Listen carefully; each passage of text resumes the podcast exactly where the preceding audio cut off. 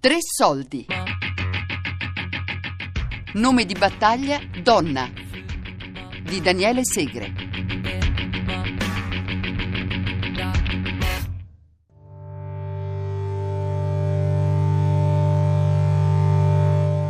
Un giorno arriva la suora, una sera, con un nuovo sodo. È come se fosse stata una mignola adesso. Un nuovo sodo, mamma mia. E io ho detto perché? E intanto piangeva, povera. Era una bella suora napoletana, simpatica, giovane, poverina. Ma dove è andata? Vabbè. E, e mi ha detto, mangia, mangia, vai tranquilla, mangia che ti fa bene. Ho già che l'ho mangiato, e come? E poi ho pensato, ma come mai ci sarà un motivo? Nell'incoscienza avevo quasi capito che dovevo andare poi via, partire. E invece no, non sono partita per Mauthausen, sono partita per casa mia. Il giorno dopo il direttore mi manda giù, le suore mi portano giù in direzione, il direttore mi dice, guarda lì c'è il portone aperto, vai a casa. Senza niente, né un fazzoletto né niente. Ma io sì che ho preso subito il portone, sono, andata, sono arrivata a casa, ho fatto dalle nuove fino qua in Corso Lecce, tutto sotto gli alberi, guardavo gli alberi, ero felice, mi ricordo che ero felice di guardare gli alberi, chissà poi perché.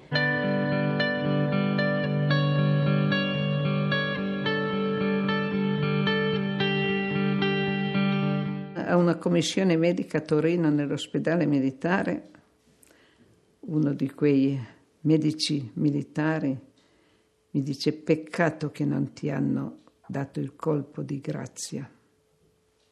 Io ero là su quel tavolo e ho detto bastardo di un bastardo, lei non è degno di, del, della, della cosa che occupa, non sa cosa vuol dire avere a che fare con la guerra.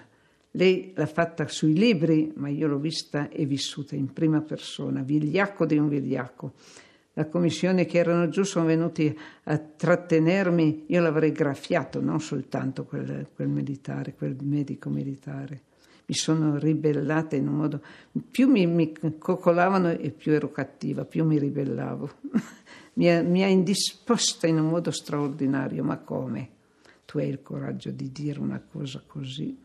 Se tu ti fossi trovato davanti alle armi come mi sono trovata tante volte io, non avresti mai detto e non diresti mai una cosa così all'umanità.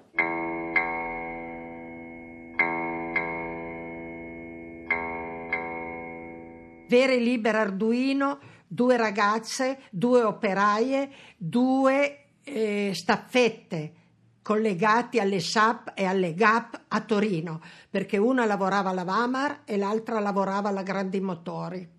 Ste ragazze il papà era anche lui antifascista, le due ragazze erano uh, staffette per, per, le GAP e per le SAP e, e avevano il fidanzato che era anche lui partigiano e una sera erano in riunione per vedere cosa fare perché era già il mese di marzo del 45 e allora mentre erano lì arriva un'altra signora che andava ogni tanto anche lei alla riunione con due persone e dice queste due persone vogliono entrare nel gruppo dei, uh, degli antifascisti, dei partigiani.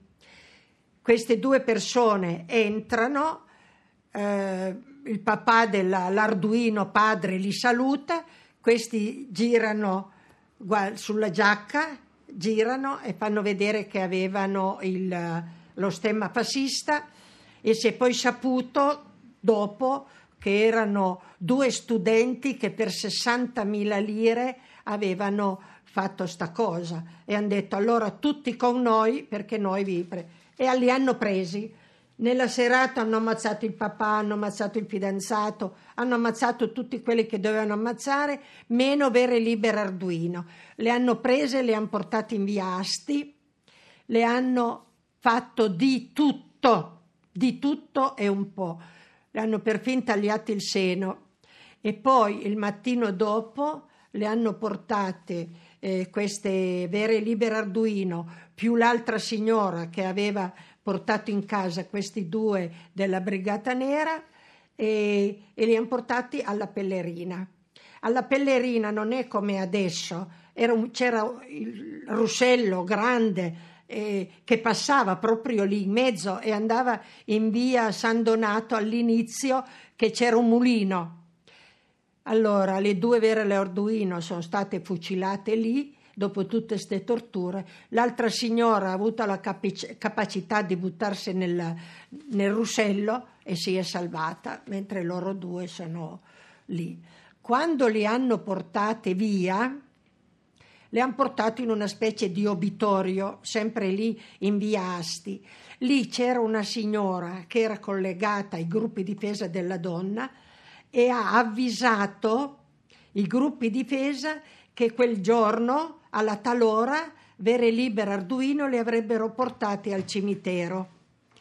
E beh, si sono sparse le voci nelle fabbriche dappertutto, c'era più di 2000 donne lì fuori del cimitero, però poi sono arrivate le brigate nere, un po' tutte, allora sono poi scappate perché voleva dire, alcune le hanno prese e però poi per esempio anche la Carmen l'hanno presa. Abbiamo organizzato una manifestazione davanti al cimitero e lì c'erano uomini e donne e poi sono arrivati i camion dei fascisti per portarci via. Io mi ricordo avevo alcuni volantini, va bene, era carta, era carta velina, alcuni li ho mangiati perché diventava una poltiglia e alcuni li ho strappati e tutte le volte che vado al cimitero, che vedo quella finestrella che c'è in basso del muro, mi viene in mente quando mi hanno arrestato. Fatto sta che quando mi hanno portato in via Asti, io dietro con me avevo delle fotografie di alcuni partigiani che servivano per il, il lasciapassare dei tedeschi, il bilingue, si chiamava il bilingue, perché non erano così, come dire, molto riconoscibili. E allora mi ricordo che andando via Ars mi hanno messa nuda, mi hanno fatto la perquisizione e mi hanno chiesto chi erano quei ragazzi. E dato che ero molto giovane, sapendo che non erano ricercati, ho detto sono tutti i miei fidanzati perché io ero uno dietro l'altro. Ho trovato quella scusa perché pensavo magari hanno solo quella fotografia e come fanno ad avere il lasciapassare.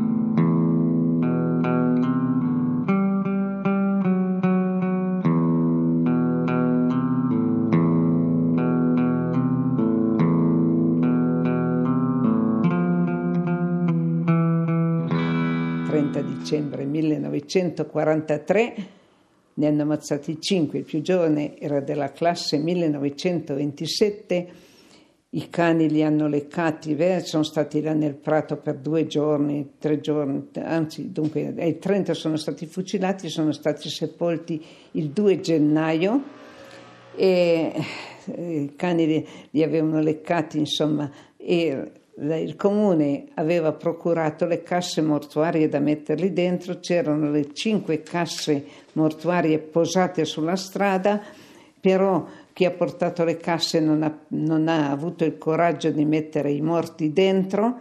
Io e la mia amica Maria Bosio di Villar Bagnolo siamo andate lì e ho detto con la mia amica ma proviamo a metterli dentro. I, cani si vedevano benissimo che i cani eh, avevano leccato la, la, mano, l'avevano persino morsicata un po'. Ho detto proviamo a metterli dentro, ne abbiamo messo uno ma non più secondo, abbiamo preso quel ragazzo lì della classe 1927 che era un bambinone, abbiamo spinto fin quando è stato possibile per farlo entrare dentro non so se le abbiamo anche rotto le ossa, non lo so, so soltanto che ho detto me, per me basta, si aggiusti qualcun altro. Era una pietà. Quando ci siamo accorti che i tedeschi sono andati via, io incomincio a cercare qualcuno e trovo felice un bel ragazzo ucciso e vicino ucciso suo cane lupo e sua mamma, che era la maestra di Borgone di Susa, che lo chiamava felice, felice, poverina. E io non ho detto niente, non volevo darle questo shock. Camminando così ne, ne, trovo uno qui, l'altro là. e trovo Pino, il comandante della mia brigata, e, e trovo Nino, un tenente che era capo di Stato Maggiore. E poi non trovo più nessuno di vivi.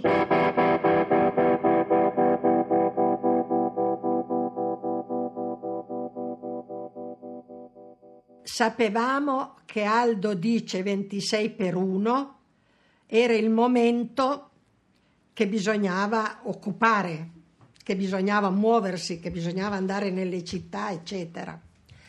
E dopo che è stato detto Aldo dice 26 per 1, si è incominciato a, ai camion, attrezzare tutto via e muoversi, muoversi nei, nei paesi però muoversi anche nelle grandi, nelle grandi città, perché c'era anche l'orientamento dei partiti, Partito Comunista, Socialista, d'Azione, che erano quelli più grossi, che contavano di più, erano quelli che col Corpo Volontari della Libertà avevano deciso e detto le grandi città industriali ancora, Genova, Torino, Milano devono essere occupate dai partigiani. Il 26 aprile, quando entrammo in Torino, bisognava fare molta attenzione che dai tetti spara- i fascisti ci sparavano addosso e uccisero diverse persone,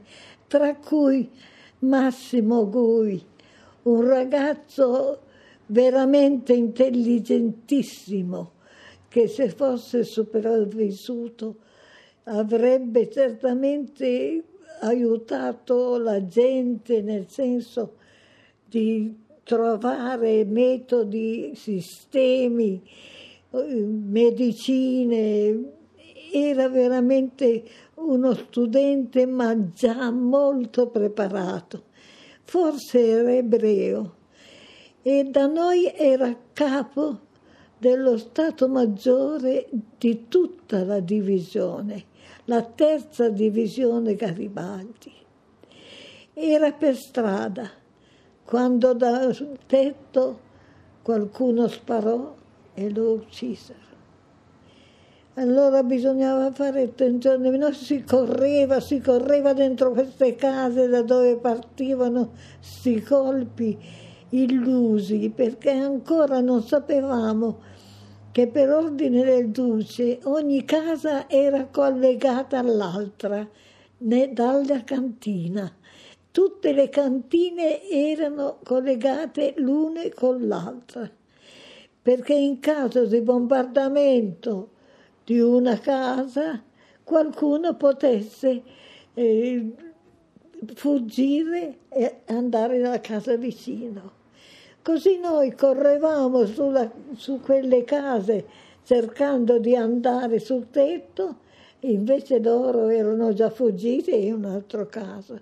L'abbiamo capito dopo, nessuno mai ci aveva avvertito. Ha perso cinque figli nei partigiani. Io mi ricordo quando è arrivato in quella caserma, c'era un fascistone, lui non è che l'ha ammazzato, però sparava ai piedi e sparava in alto, no? per farle paura, però non ha avuto né la forza né il coraggio e neanche la volontà di, di essere come loro. Non le ha ammazzati. E io ero lì che lo guardavo, dicevo, poverino, ha perso cinque figli.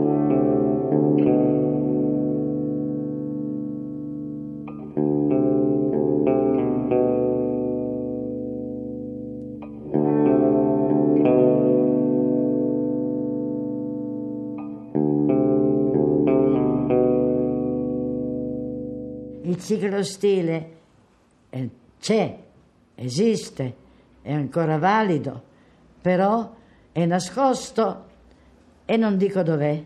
Non ha importanza dove sia, intanto non serve più, servirà poi dopo ai nostri figli.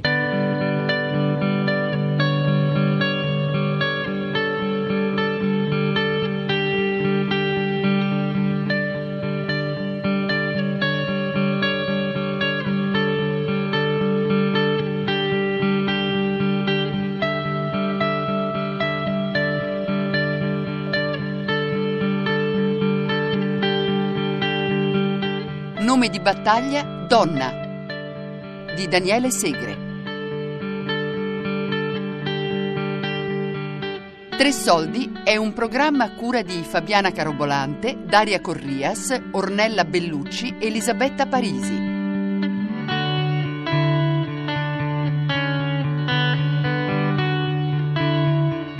Podcast su tresoldi.rai.it